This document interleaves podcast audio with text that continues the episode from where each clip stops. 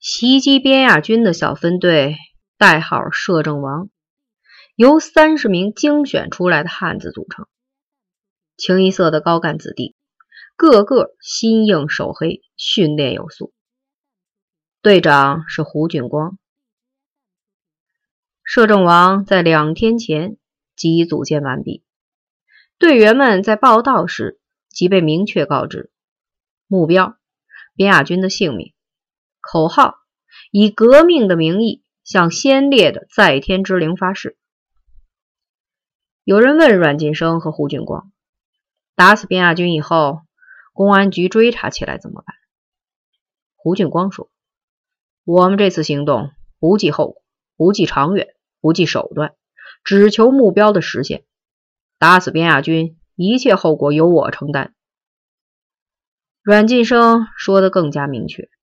他说：“公安局追查我和胡俊光是首犯，他与边亚军有私仇，我是行动的组织策划者，当然难辞其责。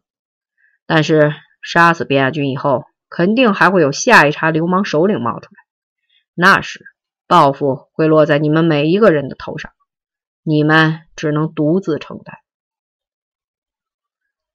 大家沉默不语，神色黯然。停顿了一会儿，阮晋生又说：“不仅如此，我还要明确的告诉你们，这个行动从本质上说是一个罪恶。即使没有受到追究，遭到报复，过了十年、二十年以后，你们将为自己卷入这个罪恶行动而追悔莫及，甚至抱恨终生。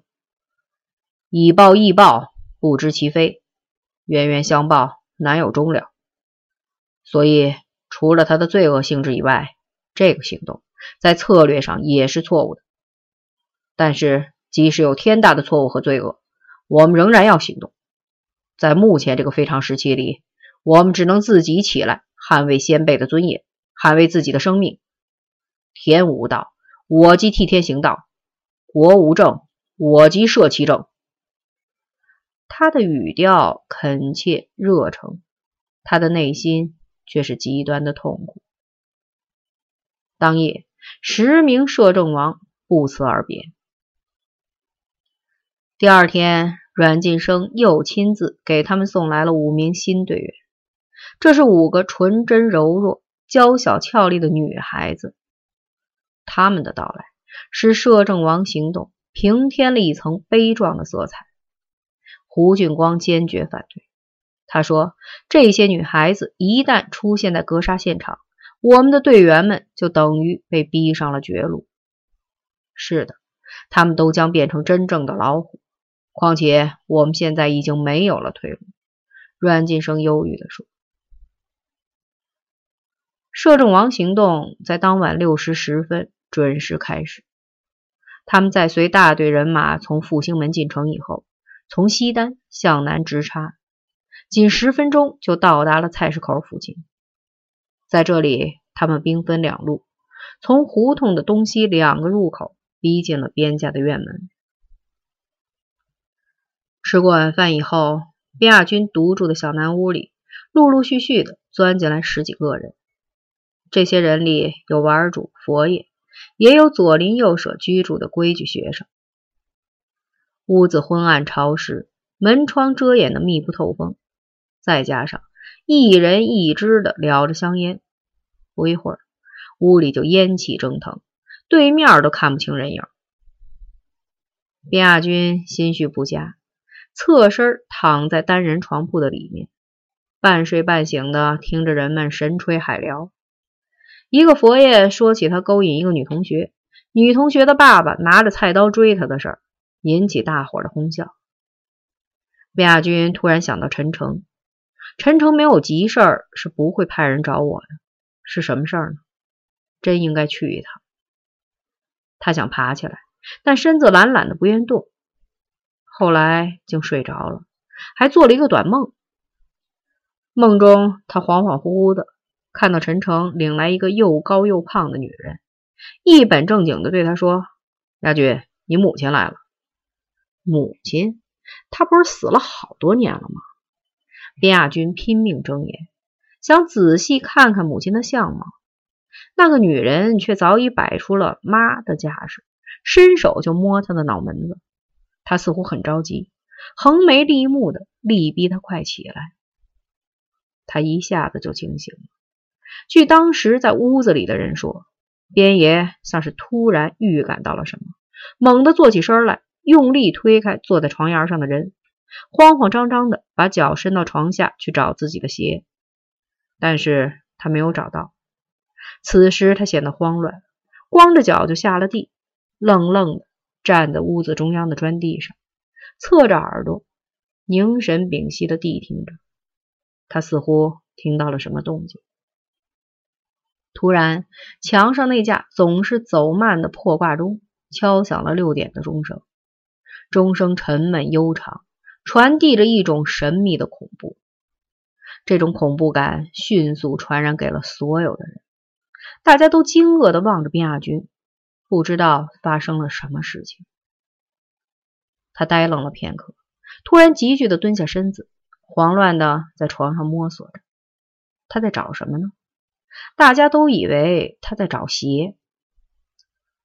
就在这时，屋外有人敲门，敲门声不轻不重，像是常来常往的熟人。没有人想到别的，离门最近的一个人一边大咧咧的和别人说着话，一边漫不经心的拔开门销。但是就在门销刚被拔开的那一瞬间，他的身子突然一仰，栽倒在地上，紧接着那扇门板立着拍下来，把他砸在底下，门被整个的从门框上撕了下来。手电筒的强光混合着清凉的秋风，急速的射进屋里。屋里的人们在这突如其来的变面前目瞪口呆，不知所措。有几秒钟的时间里，屋外的人似乎也不知所措了，蒙头蒙脑的望着黑屋子里的人发愣。但是愣了仅仅几秒钟，随后无数砖头和石块。携带着强烈的憎恶与仇恨，刮风般的砸向屋里的人们。没有抵抗，没有躲闪，甚至没有哭叫，没有呻吟，几乎就是在一刹那间，屋里的人全都倒在了血泊中。攻击停下来时，那架破挂钟从墙上掉了下来，发出一声沉闷的、破碎的轰响，余音缭绕。在黑暗、烟尘和血腥气中飘荡，几只手电筒的光柱在黑洞洞的小屋里来回扫射。屋里除了横躺竖卧的人体和人体间填塞的无数砖头石块外，一切都被击得粉碎。结束了，结束的太迅速，太轻易，迅速的令人失望。轻易的令人茫然，目标轻易的、迅速的达到了，郁结在心底的愤懑和仇恨却没有得到彻底宣泄。一些参加摄政王行动的人后来说，在那一刻，我们才突然意识到，我们需要的不是目的，而是过程，是在流血冲突和激烈对搏中得以宣泄和解脱。虐杀与自虐，唉，那一代人。后来有人评论说，这也是胡俊光犯错误的原因。在第一波打击之后，他本来应该及时下达撤离的命令。如果这样做了，也许一切就真的结束了。但是他迟迟不愿走。他还想砍掉谁的四个手指吗？